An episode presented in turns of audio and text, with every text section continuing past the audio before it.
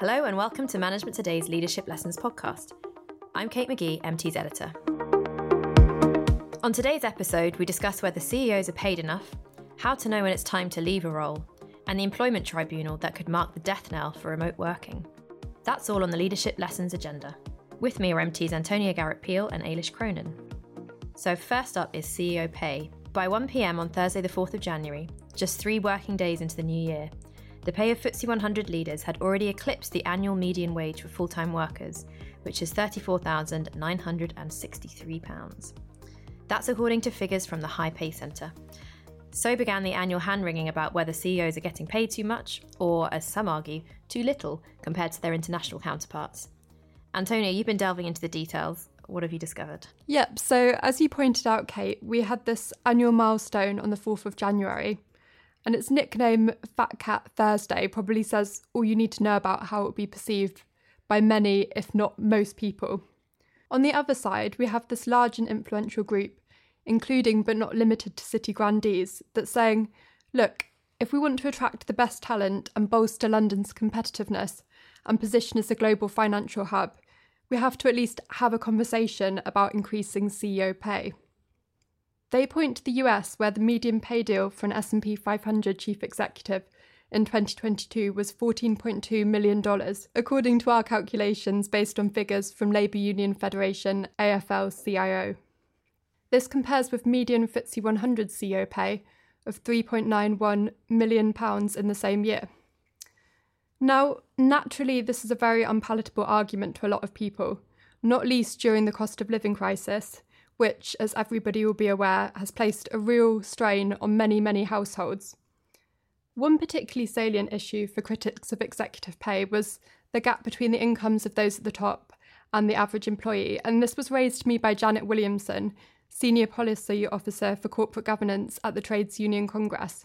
Quote, she said that the TUC's quote unquote main concern in relation to pay is the issue of fairness, and the key element of that is the relative pay between directors and other workers within the same companies.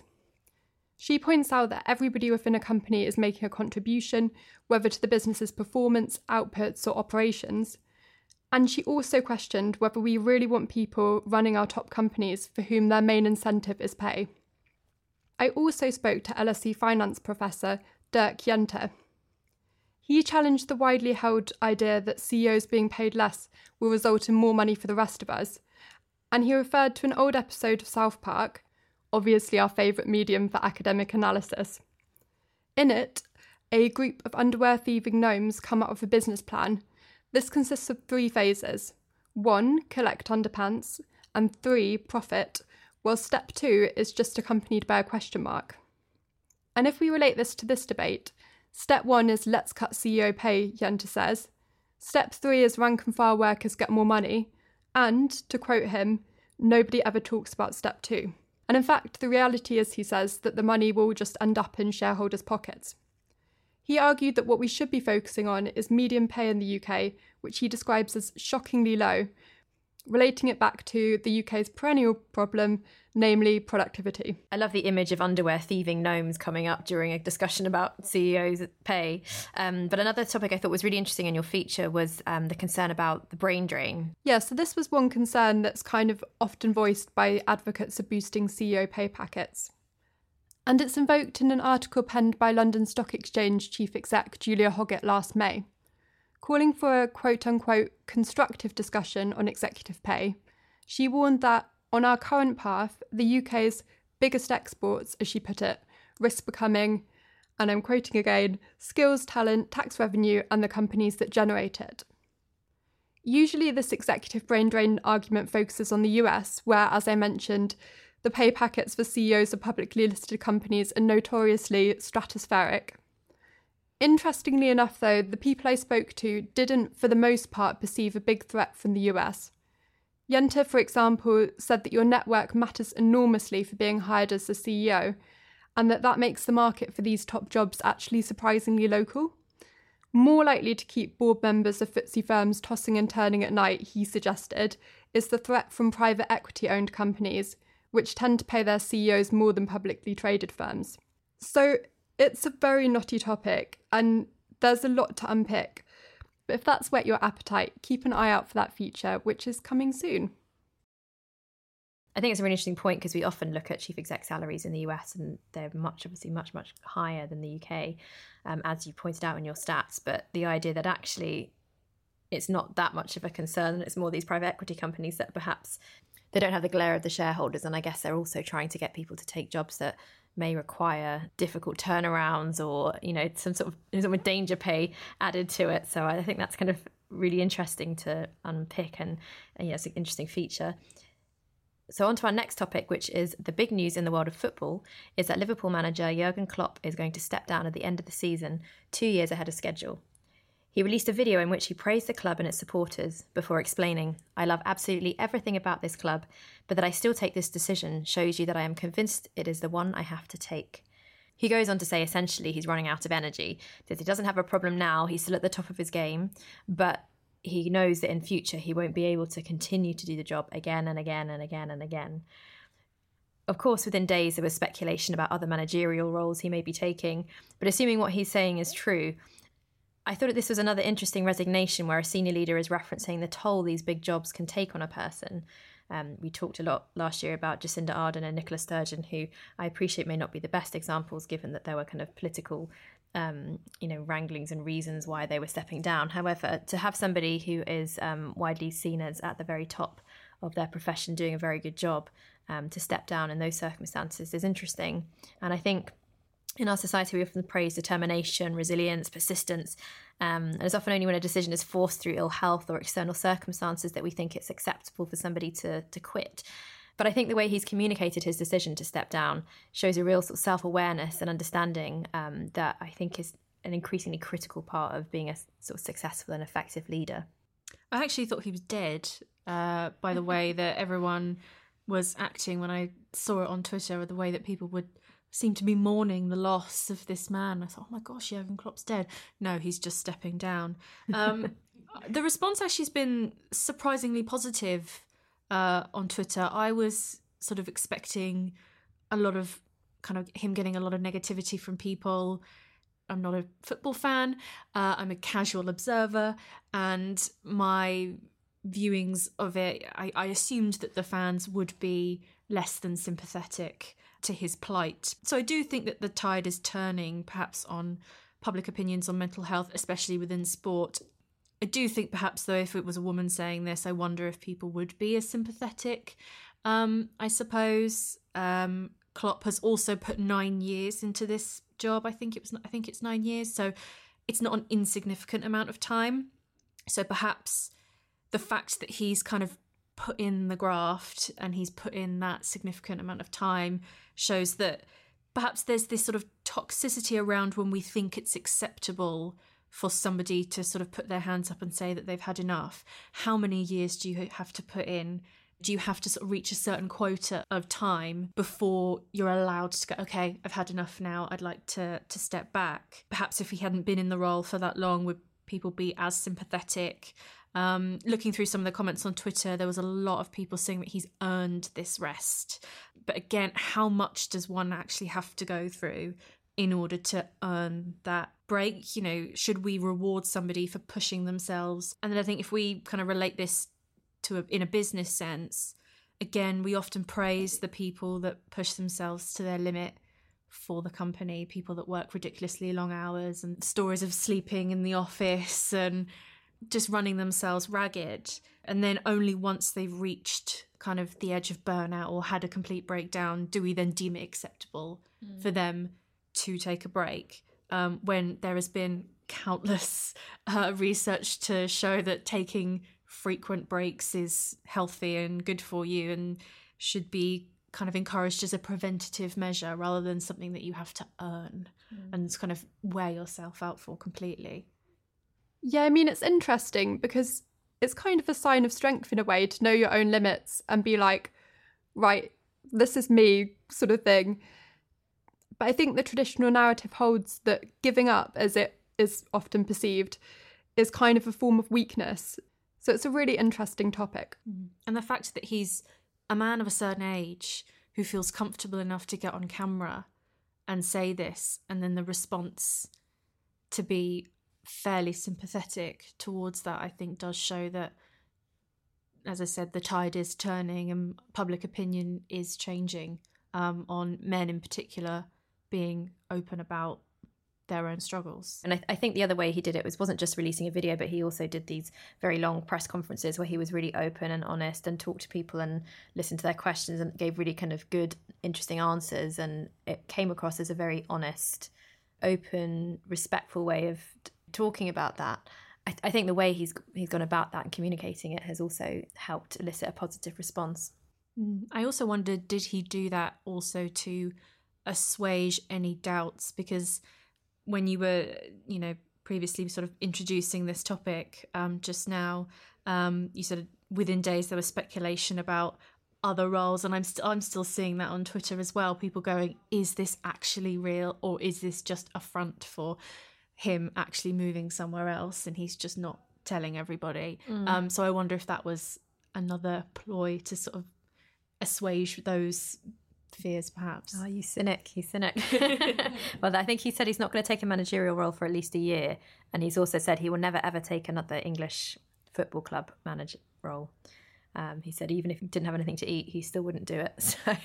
What does that say about English football teams? yeah, exactly. Next up is a case that may spark the end of remote working.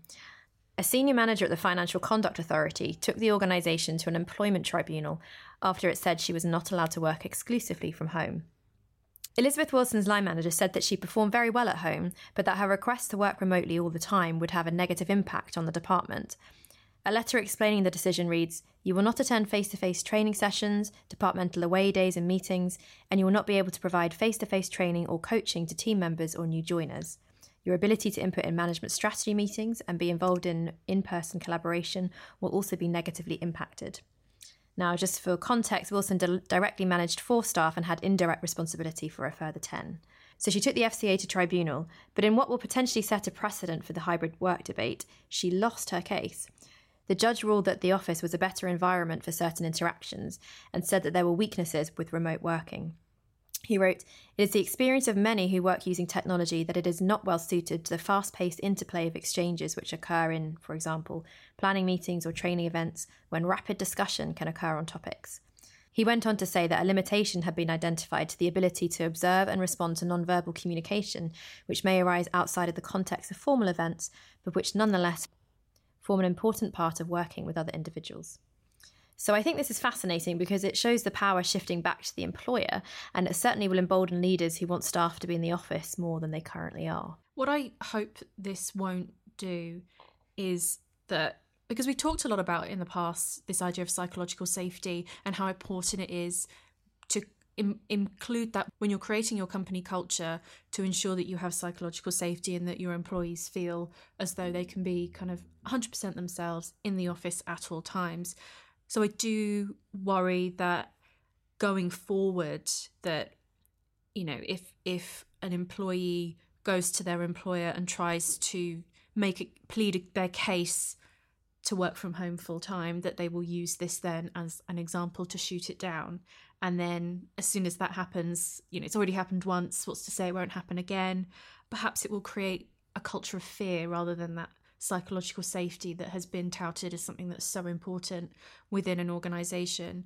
Um, and I wonder if this, going back to the idea of employers fighting back, perhaps they're kind of, I think during COVID, the fact that we all had to work from home um, perhaps gave employees a little bit of power because they knew that once we slowly came back to normality, their employers would see how well they did working from home during COVID, and we managed to keep the business going despite not being in the office. And they've kind of clung on to that and gone, well, actually, we can do our jobs just as well at home as we can in the office because we did it all through COVID and we survived. And mm. for some companies, maybe did even better during COVID. For some people, some of their best, it was their best year or best few months. So they've always used that as something to kind of cling on to and say, well, actually, here's some evidence. Whereas now I think perhaps, yeah, em- employers are perhaps a little bit fed up um, with that excuse and going, well, it's not COVID anymore. It's, it's 2024. COVID was three, four years ago now. Times are different, times have changed. So this is their way of fighting back. I mean, It sort of doesn't surprise me that her employer objected to this, considering I feel like in most companies, the senior staff are the ones who are expected to set an example. And if you've got a senior manager working full time from home without perhaps a really compelling reason, then it would be quite difficult in that situation to persuade employees all the way down the various rungs of the ladder that they all have to come in for a mandated number of days each week. But it's interesting when we talk about talent retention, especially with younger people coming in. Your point there saying that how in those first few weeks or months or even that first year coming into the office is so important.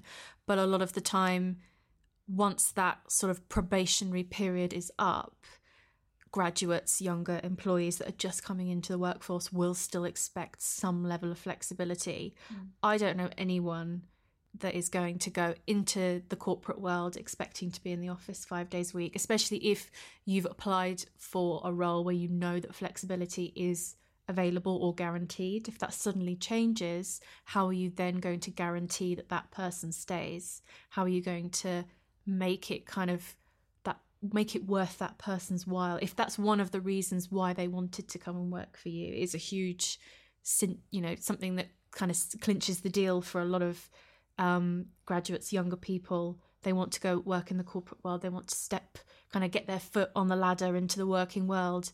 Having that option for flexibility is crucial for a lot of them.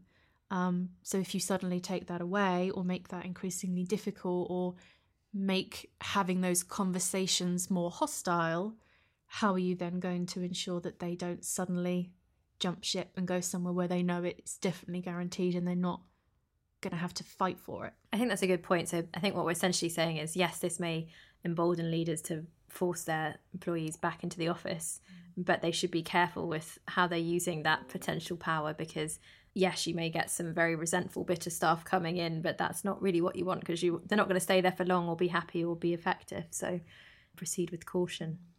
Now, growth is always on CEOs' minds, but the macroeconomic climate has not been kind to businesses last year. What is on the agenda this year, Antonia? Yeah, so this was the topic of our latest MTR survey. So, specifically, where do CEOs see growth opportunities in 2024? And it will surprise no one to hear that AI was one that came up time and again. CEOs did, however, identify a range of uses beyond just generating content, which I kind of feel like was the sort of buzzy topic in 2023. Eldar Tuvey, he's the CEO of Vertice, is an example of this. He said, Data has long been described as the new oil powering modern businesses but the reality is that most companies have struggled to meaningfully analyse it at scale. 2024 will see this change as businesses take advantage of AI to transform large volumes of data into actionable insights that will inform everything from new product development to global expansion. The shape of executive teams will start to change to accommodate this shift, and I expect to see an uptick in the number of C level positions dedicated to overseeing data this year. He also added, which I thought was interesting, I also believe that 2024 will be the year that quantum computing becomes mainstream. That doesn't mean that people will have a quantum computer in their living rooms, but I think more businesses will be able to integrate the technology in a meaningful way. Complex financial modelling, optimising prices, and detecting fraud and cybercrime are all promising use cases. And I thought that point was quite interesting, as I know a number of other responses mention perhaps the appointment of a chief artificial intelligence officer. Rob Dartnall, the CEO of cybersecurity firm SEC Alliance, thinks that growth in the EU as our nearest and biggest market will be key over the next couple of years. To quote him, he says, This is especially important as the Middle East is likely to become further destabilised. Much of Africa is stalling, and some of the BRICS nations are taking a more nationalist approach to growth and favouring homegrown or regional solutions. And one last one we had a shout out to Gen Z and their successors Generation Alpha from MediaWorks founder and CEO Brett Jacobson. He honed in on where he sees the investment opportunities in 2024 and said, Investors should back those brands that follow through on their stated social, cultural, or environmental beliefs, as they're the ones winning powerful Gen Z and Gen Alpha fans. A word of caution for those that say and don't do. They'll find you out and call you out. Like it or loathe it, I'm afraid cancel culture has the power to decimate share value. It's interesting speaking about data being the new oil. We ran an op ed last week on MT from uh, Zander Hall, who is the marketing and business development executive at consultancy Kundal. Who within the piece he quoted Jamie Lerner, who's the CEO of Quantum, saying, quote, most companies know that they are generating massive amounts of data, but what they may not realize is that 80% of that data is unstructured. Data like video, imagery, and rich media files. Um, he adds that much of this data is unexplored and it often contains learnings that are valuable to the business. Um, and he uses medical research data as an example, similarly to, to some of the examples that you mentioned complex financial modeling and optimizing prices and detecting cybercrime as well. Lerner also said the storage solutions of today are vital components in being able to extract value and meaning from vast quantities of unstructured data. Yet businesses still misunderstand storage to be simply that where the data lives, passive and dormant. So perhaps I think this is where a lot of the confusion around AI technology comes from. The simple fundamentals surrounding data and where it needs to be stored are perhaps unclear or unknown to a lot of leaders. So perhaps kind of stripping it back to basics and starting there is where they need to start from before tackling all of this very new and shiny technology. So, yet again, data is going to be um, a really important part of 2024 for chief execs need to try and wrap their heads around it. That's it for this week. Thanks for listening to Management Today's Leadership Lessons podcast. If you enjoyed it, please subscribe. Find us on Apple, Spotify, or wherever you get your podcasts.